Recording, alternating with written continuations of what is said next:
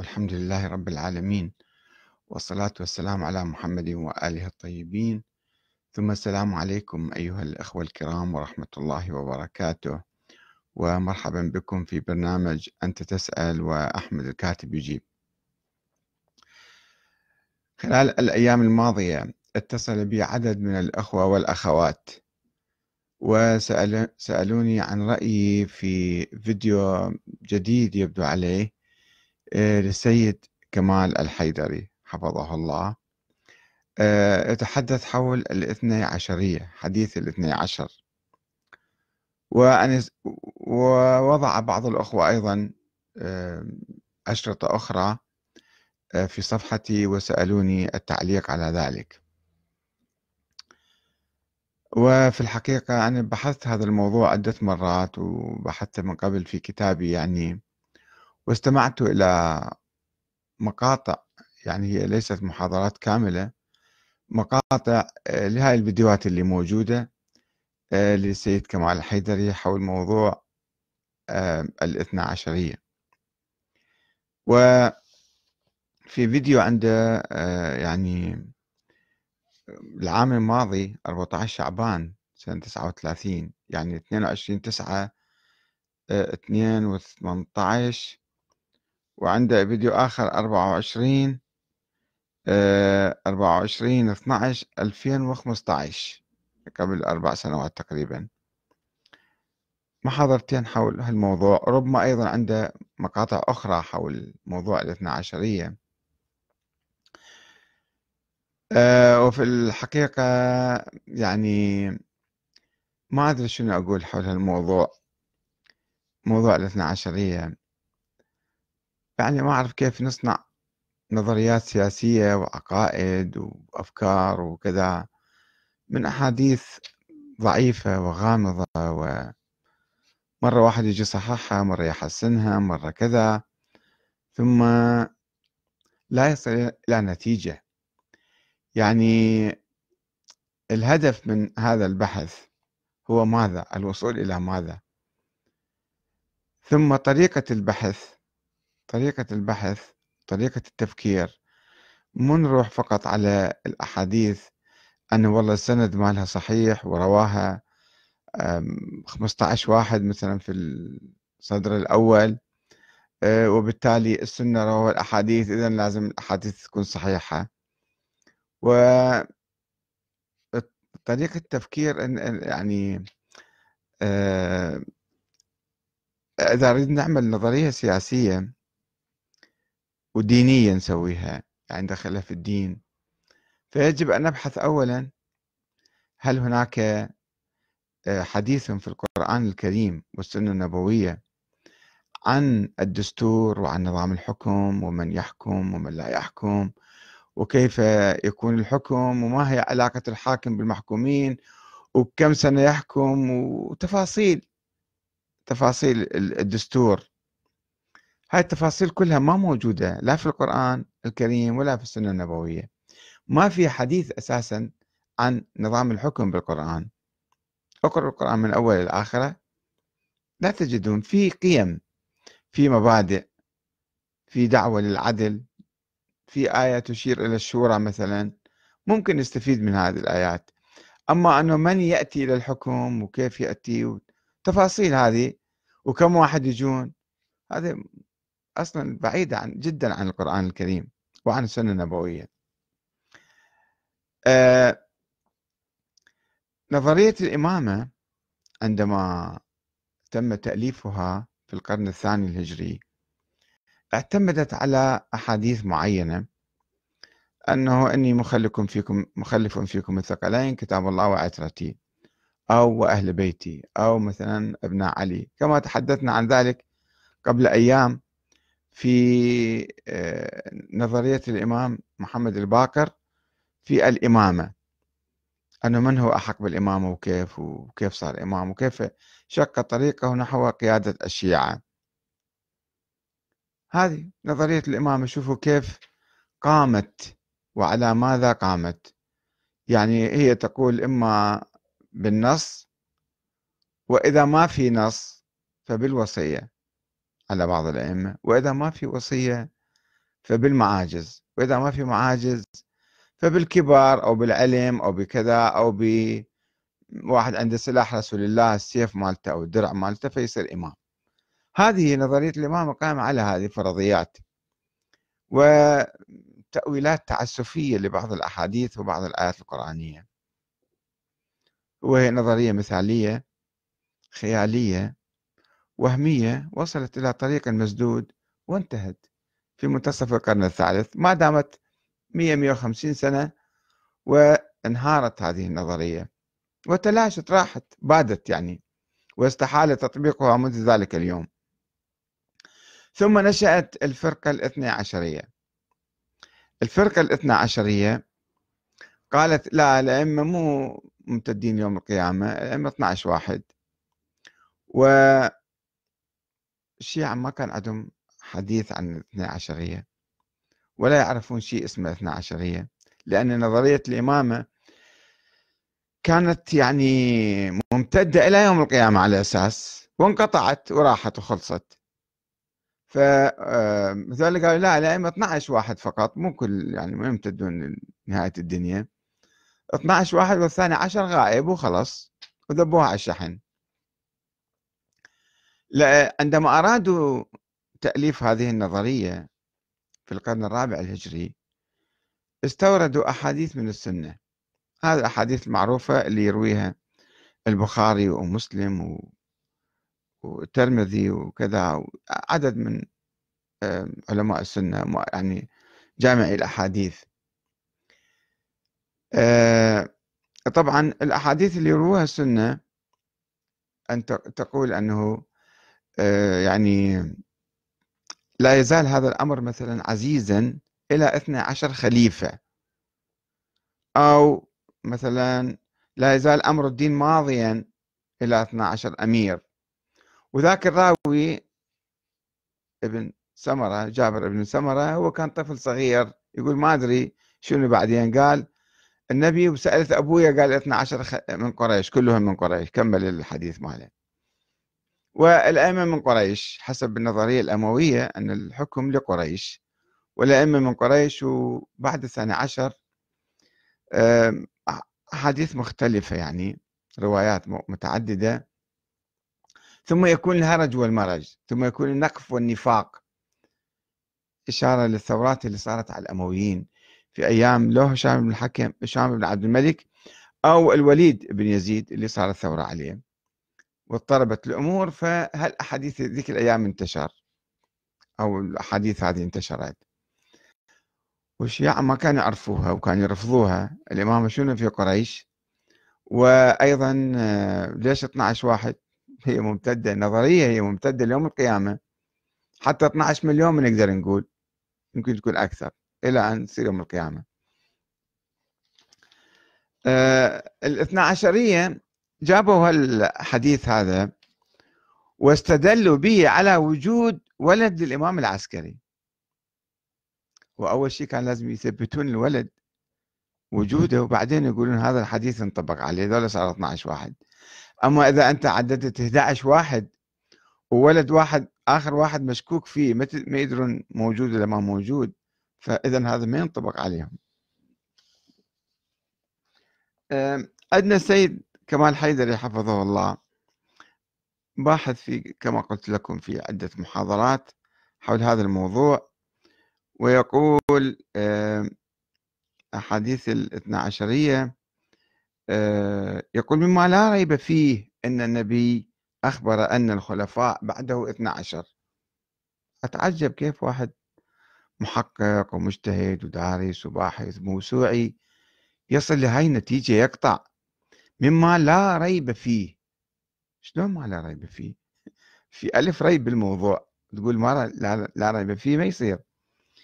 ليش يا ما لا ريب فيه؟ يقول لأن هذه الروايات وردت لا أقل من خمسة عشر صحابي، ويقول السنة يقولون أيضا إذا وردت الرواية من خمسة فهي قطعية الصدور، ومن التابعين لا أقل من مئة واحد راويها، واحد عن واحد عن صاروا توسعوا، فيقول يحصل قطع بصدور هذا المضمون من النبي. وأيضا يقول آه لم أجد أحدا من علماء المسلمين يشكك بهذه الرواية. هذا أيضا مو صحيح، لأن الشيعة أئمة الشيعة الأحد عشر لم يعرفوا هذه الرواية ولم يتحدثوا عنها. والروايات الصحيحة احنا ليش نقول نرجع لأهل البيت وما نقبل روايات السنة؟ لأن الروايات الصحيحة عند أهل البيت. طيب ليش أهل البيت ما عرفوا الرواية ولا تحدثوا عنها ولا نص رواية عندهم؟ فإذا مشككين فيها، رافضية معناته، وسامعين بها أيامهم كانت موجودة هاي الروايات ولكن هم ما رواها. فإذا كانوا رافضيها، أهل البيت كانوا رافضين هذه الرواية. ثم يجي السيد حفظه الله هو يعترض عليه، يقول الرواية بدون مصاديق. يقول ما هو مصداق الحديث؟ من هذول الأئمة اثني عشر أو الخلفاء ال اثني عشر طبعا الروايات أو أمراء اثني عشر؟ يقول السنة نفسهم ما عارفيهم، وعندهم حوالي خمسة عشر قول حول الموضوع عنهم. من هذول الأئمة؟ هل هم متسلسلين واحد بعد واحد، واحد ابن واحد، أم لا خمسة عشر واحد عبر التاريخ يجون، أم كيف محللين؟ فلا يوجد مصداق. يقول الرواية بدون مصاديق لا قيمة لها. هو السيد كمال الحيدري نفسه يقول في هذه محاضرته اللي بتاريخ أربعة وعشرين اثني عشر ألفين وخمسة عشر، اللي يقول لا ريب أولا، بعدين يقول المضمون فقط اثني عشر واحد. زين بعدين شنو؟ منو المصاديق؟ ما لها قيمة الرواية. يقول لا توجد مصاديق لها، لا يوجد أدنى اتفاق عند السنة حولها. من ذول اثني عشر هم ما يعرفون، إذا صار حديث غامض. حتى لو قوينا السند ماله فحديث غامض ما به فائدة. شنو معناته؟ ثم هو ما يحدد الخلفاء ب اثني عشر. يقول سيكون بعد بعد الثاني عشر الهرج والمرج أو النقف والنفاق أو مثلا كذا وكذا. ما يقول أنه تنتهي الدنيا ب اثني عشر واحد. فالرواية الشيعة ماخذيها وقاصيها وقصقصيها وملزقيها وجايبين حتى يركبوها على الاثني عشر ويسوون النظرية الاثنى عشرية. أيضا يقول بعدين يجي في نفس هذا المحاضرة مالته أو الدرس، يعني يقول إذا سقط طريق السنة فالطريق عند الشيعة.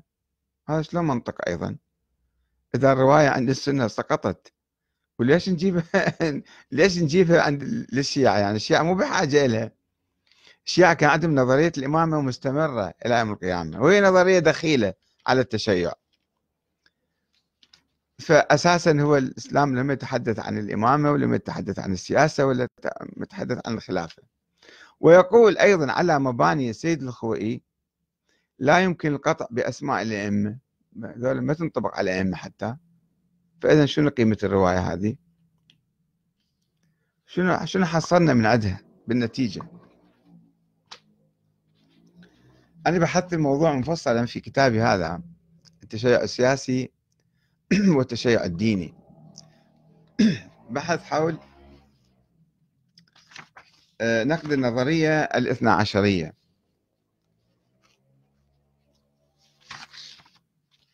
فأولا قلت أن نظرية الإمامة بأحاديث بالكافي موجودة وبكل كتب الشيعة أن الإمامة مستمرة ليوم القيامة.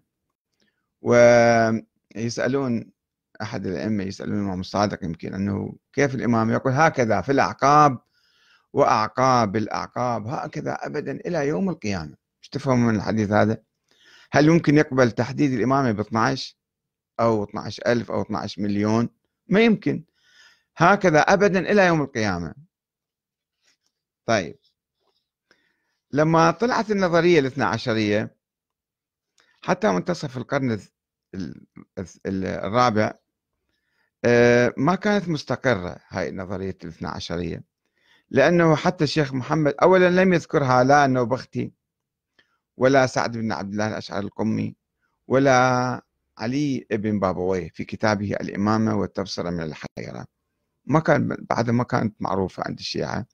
في القرن الرابع ذكرها أو بعض رواياتها الشيخ محمد بن علي بن بابويه الصدوق، ومع ذلك أبدى شكه في تحديد الأئمة في اثني عشر فقط. كان معقولة شلون يصيرون اثني عشر بس؟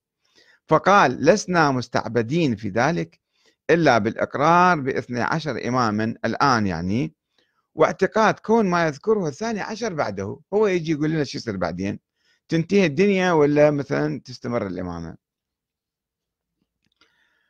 أه وروى عدة روايات حول امتداد الإمامة بعد الثاني عشر وعدم الاقتصار عليه، ومنها رواية عن أمير المؤمنين عليه السلام حول غموض الأمر بعد القائم. طبعا روايات كانوا يختلقوها هذيك الأيام. يقول: وأن رسول الله قد عهد إليه أن لا يخبر أحدا بذلك إلا الحسن والحسين. شي يصير بعد بعد القائم الثاني عشر اللي هم اعتقدوا بوجوده، أنه قال ما لا تقول لأحد. شلون ديني لا تقول لأحد يعني هذا؟ وقال: لا تسألوني عما يكون بعد هذا، فقد عهد إلي حبيبي أن لا أخبر به غير أترتي. شوفوا شلون يعني الكلام، شلون يألفون النظريات.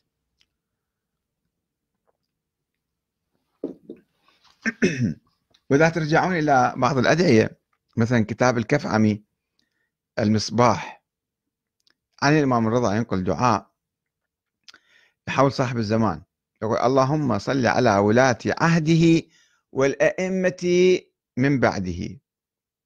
يعني ما تنتهي الإمام ب اثني عشر واحد، فأحاديث الاثنى عشر ما تنطبق على هذول الأئمة اللي هم أحد عشر حتى الآن، ما صاروا اثني عشر. الثاني عشر ما مولود ولا موجود، فهم أحد عشر. ويقول لك هذا الثاني عشر إذا أجا هم تستمر الإمام بعده، فإذا مو ماكو شيء اسمه اثني عشرية عند الشيعة. وروى الطوسي في كتاب الغيبة يقول: قال أن رسول الله قال لعلي: يا علي، إنه سيكون بعدي اثني عشر إماما ومن بعدهم اثني عشر مهديا، فأنت يا علي أول اثني عشر إمام، ثم يكون من بعده اثني عشر مهديا.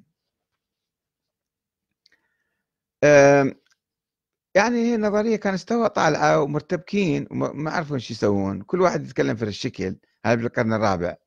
مثلا المؤرخ المسعودي شيعي، هذا توفي سنة ثلاثمئة وخمسة وأربعين، عنده كتاب اسمه التنبيه والإشراف، يقول إن أصل القول في حصر عدد الأئمة باثني عشر ما ذكره سليم بن قيس الهلالي في كتابه. وهذا الكتاب عندما ظهر في القرن الرابع بعض الشيعة الأخباريين البسطاء السذج صدقوا به بسرعة وأخذوا من عنده، مثل الصدوق ومثل النعماني. بس اجى الشيخ المفيد بعدهم قال: لا، هذا كتاب مخربط جدا، وكتاب موضوع ومدلس فيه وكذا، وما يجوز واحد يعتمد عليه. قال انه غير موثوق به ولا يجوز العمل على اكثره، وقد حصل فيه تخليط وتدليس، فينبغي للمتدين ان يتجنب العمل بكل ما فيه، ولا يعول على جملته والتقليد لروايته، وليفزع إلى العلماء فيما تضمنه من الأحاديث ليوقفوه على الصحيح منها والفاسد. وانتقد الشيخ المفيد انتقد الشيخ الصدوق على نقله الكتاب واعتماده عليه، وعزى ذلك إلى منهج الصدوق الأخباري، وقال عنه إنه على مذهب أصحاب الحديث في العمل على ظواهر الألفاظ والعدول عن طريق الاعتبار، ما يفكر بالحديث هواية، وهذا رأي يضر صاحبه في دينه ويمنعه المقام عليه عن الاستبصار. بعد ما يقدر يفتهم هذا، ما يقدر يعرف الحق. هذا الشيخ المفيد يقول عن الشيخ الصدوق. بعدين ذيك الأيام عندما طلعت النظرية الاثنى عشرية، ماذا قال الزيدية للإمامية؟ قال قالوا لهم إن الرواية التي دلت على أن الأئمة اثنى عشر قول أحدثه الإمامية قريبا. استوهم يقولون الكلام، الإمامية ما كانوا يعرفون الاثنى عشرية، وولدوا فيه أحاديث كاذبة، قاموا يطلعون أحاديث من بطنهم. واستشهدوا على ذلك الزيدية بتفرق الشيعة الإمامية بعد وفاة كل إمام إلى عدة فرق، وعدم معرفتهم للإمام بعد الإمام، وحدوث البداء في إسماعيل ومحمد بن علي، وجلوس عبد الله الأفطاح للإمامة، وإقبال الشيعة إليه وحيرتهم بعد امتحانه وعدم معرفتهم الكاظم حتى دعا إلى نفسه، وموت الفقيه زرارة بن أعين دون معرفته بالإمام. كلها كل أدلة على أن الشيعة ما عندهم قائمة مسبقة ولا يعرفون هالنظرية الاثنى عشرية. والشيخ الصدوق نقل كل كلامهم وما رد عليه، بس قام يبرره، خاصة موضوع زرارة أنه ما يعرف الإمام بعد، يعني مات ولم يعرف إمام زمانه، هل مات ماتة جاهلية؟ قال الصدوق آه أن الإمامية لم يقولوا أن جميع الشيعة بما فيهم زرارة كانوا يعرفون الأئمة الاثني عشر، لما هو صدق بهذا الحديث مال كتاب سليم بن قيس، اجا قالوا له زين زرارة ليش ما عرف من بعد الصادق؟ قال لأن احنا ما قلنا كل الشيعة يعرفون بما فيهم زرارة. ثم انتبه الصدوق إلى منزلة زرارة، التلميذ الأكبر، تلميذ أكبر التلاميذ مال الباقر والصادق، وما يعرف من اللي ما بعد الصادق، وعدم إمكانية جهله بأي حديث من هذا القبيل، وهو أعظم تلامذة الإمامين الباقر والصادق، فتراجع عن كلامه وقال باحتمال علم زرارة بالحديث وإخفائه للتقية. قال هذا يمكن نسوي تقية، قال ما أعرف. ثم عاد فتراجع عن هذا الاحتمال وقال إن الكاظم قد استوهبه من ربه لجهله بالإمام. شلون يستوهبه هو يعرف ومسوي تقية؟ لأن الشاك فيه على غير دين الله. على أي حال أنا أيضا مناقش الأحاديث السنية، أقول هذه الأحاديث ما تنطبق على أئمة الشيعة الاثنى عشر أو الأحد عشر، وأن تلك الروايات لا تحدد عدد الخلفاء بعد النبي، مو بصدد تحديد الخلفاء فقط اثني عشر، تقول سيحدث بعد الثاني عشر كذا وكذا الخلفاء بعدين والأمراء، مو مو الأئمة العاديين العلماء يعني. ولا تعدد تلك الأخبار الأئمة أو الخلفاء بالتسلسل العمودي واحد بعد واحد، يمكن عبر التاريخ يعني.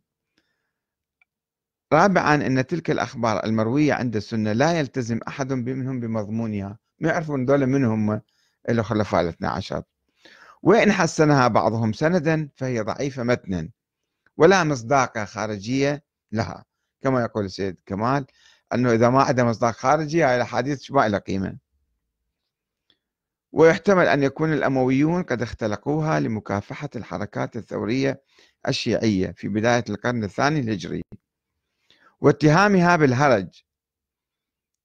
خامسا أن الروايات السنية ومن بعدها الشيعية لا تنطبق على الأئمة الاثني عشر أبدا، لأنهم ببساطة ليسوا اثنى عشر، هم أحد عشر،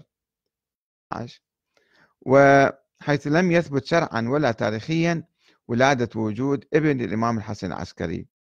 سادسا أن الشيعة الإمامية لم يعترفوا بصحة تلك الروايات طوال القرنين الثاني والثالث فضلا عن الأول، ولم يذكروها في كتبهم. فهذه شلون رواية؟ وبعدين وين الأئمة الاثنى عشر الآن؟ يعني افترض ثبتنا الأحاديث على الأئمة الاثنى عشر، وينهم؟ ما موجودين، ما موجود واحد من عندهم، فالنظرية بالتاريخ. فهذا الجدل عقيم وما منتج، ما يسوي، ما يؤدينا بنا إلى نتيجة معينة. احنا الآن نحتاج تطوير أنظمتنا السياسية. عندنا تجربة جديدة مثلا في إيران، نظام ولاية الفقيه، نظام جمهوري إسلامي وكذا، وفي أيضا مرشد وفي كذا، وكان عندهم رئيس وزراء وبعدين شالوه طوروه يعني. عندنا بالعراق يقولون لا حكومة مدنية، مرد حكومة دينية، السيد السيستاني يقول. طب حكومة مدنية عندنا نظام برلماني مخربط وضعيف ومحاصصة وما قادرين نشكل، صار أربع خمس أشهر الحكومة ما عدا لا وزير دفاع ولا وزير داخلية، ورئيس الوزراء وكل رئيس وزراء يشتكي أنه والله أنا ما عندي سيطرة على الحكومة مالتي. زين، ليش احنا من نفكر بتطوير نظامنا اليوم حتى ننجح، حتى هذا النظام يخدم الشعب، ومثلا نجيب نظام رئاسي ندرس، على الأقل ندرس نشوف النظام الرئاسي أفضل للعراق ولا النظام البرلماني، أو نظام برلماني بس مو محاصصة، رئيس الوزراء يكون قوي هو يعين وزراء وخلاص، مو يظل يعني ياخذ لازم كل الأفرقاء. حكومة يعني أغلبية، يصير حكومة أغلبية هو يشكلها وبعد البقية خلي يروحون للمعارضة، حكومة معارضة يسوون. يعني اكو عدة صيغ للخروج من هذه الأزمة وتطوير نظامنا السياسي. فإحنا بالحوزة بالحقيقة مع الأسف الشديد بدل ما نصرف وقتنا على نظريات ميتة وبائدة وقديمة قبل ألف وأربعمئة سنة ثلاثمئة سنة وراحت، في الناس اجوا جماعة قالوا بد كلام وراحوا وخلصوا، احنا شو عندنا فائدة نجي نبحث والله لا حديث الاثني عشر مثلا صحيح ولا مو صحيح، يدل على هذول الاثني عشر لو ما يدل، دل لو ما دل، صحيح لو مو صحيح، كل فائدة ما فيه. وما يحتاج بسرعة ماتين لا ريبة ولا كذا أنه صدر عن النبي، منين هو آية قرآنية أو حديث متواتر؟ مو متواتر، هذا حسموه حديث آحاد، خطأ إطلاق صفة التواتر عليه، حتى لو رواه مئة واحد ألف واحد ما دام في شك وما في مضمون هذا يسموه مو حديث واضح، يعني ما يمكن تقطع به. فالسنة قالوا خمسة عشر، لو قالوا عشرة، لو قالوا مئة، هذا مو دليل. أو ابن تيمية يصحح الحديث هذا، وإذا صحح ابن تيمية يعني شنو؟ هو رجل أخباري، رجل أخباري ثم ماذا يعني؟ وين بالنتيجة شنو؟ هو ابن تيمية ما يطبق على من اثني عشر، وهو ما يدري شنو وين يطبق، ما يعرف وين يطبقه. فخلي نكون شوية على الأرض نفكر، مو بالسماء نفكر على تطوير أنظمتنا السياسية المعاصرة. فيها ثغرات، فيها مشاكل، فيها كذا. بعد كل عشر سنين مثلا يحق للناس إعادة النظر في الدستور وتطوير النظام الدستوري، هذا اللي نحتاجه. أما نجي نبحث في نظريات عقيمة أنا أسميها ما بيها نتيجة، فما نحصل منها أي فائدة. أريد أعرف بس فائدة واحدة أعطوني من الحديث، هو أن نثبت وجود الثاني عشر. هم جابوه الاثنى عشرية، سووا الحديث أو اختلقوه أو استوردوه من السنة. لذلك أنا أقول الفرقة الاثنى عشرية هي فرقة سنية أساسا، مو فرقة شيعية، لأن تعتمد على هذا الحديث اللي جاي من عند السنة. والشيعة مراوي، الأئمة أهل البيت مراوي، ولا من علماء الشيعة السابقين راوي، فهي مستوردة من من السنة. والفرقة الاثنى عشرية يعني صارت في ظل العباسيين أيضا، صراع مع الفاطميين.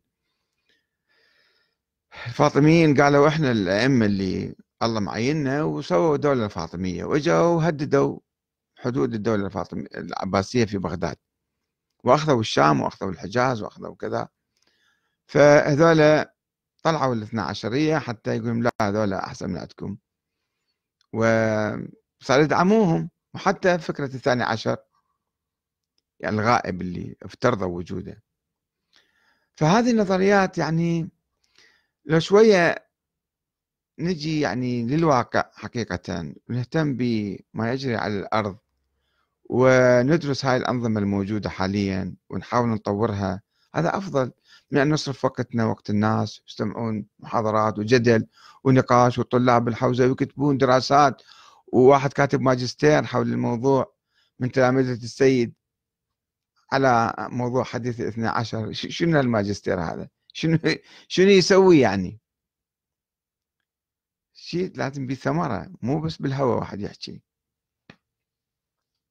هذا تعليق على هذا الطرح يعني أساسا. وإن شاء الله يعني الله يوفقنا لمزيد من الأبحاث المفيدة والمنتجة والضرورية لأمتنا. والسلام عليكم ورحمة الله وبركاته.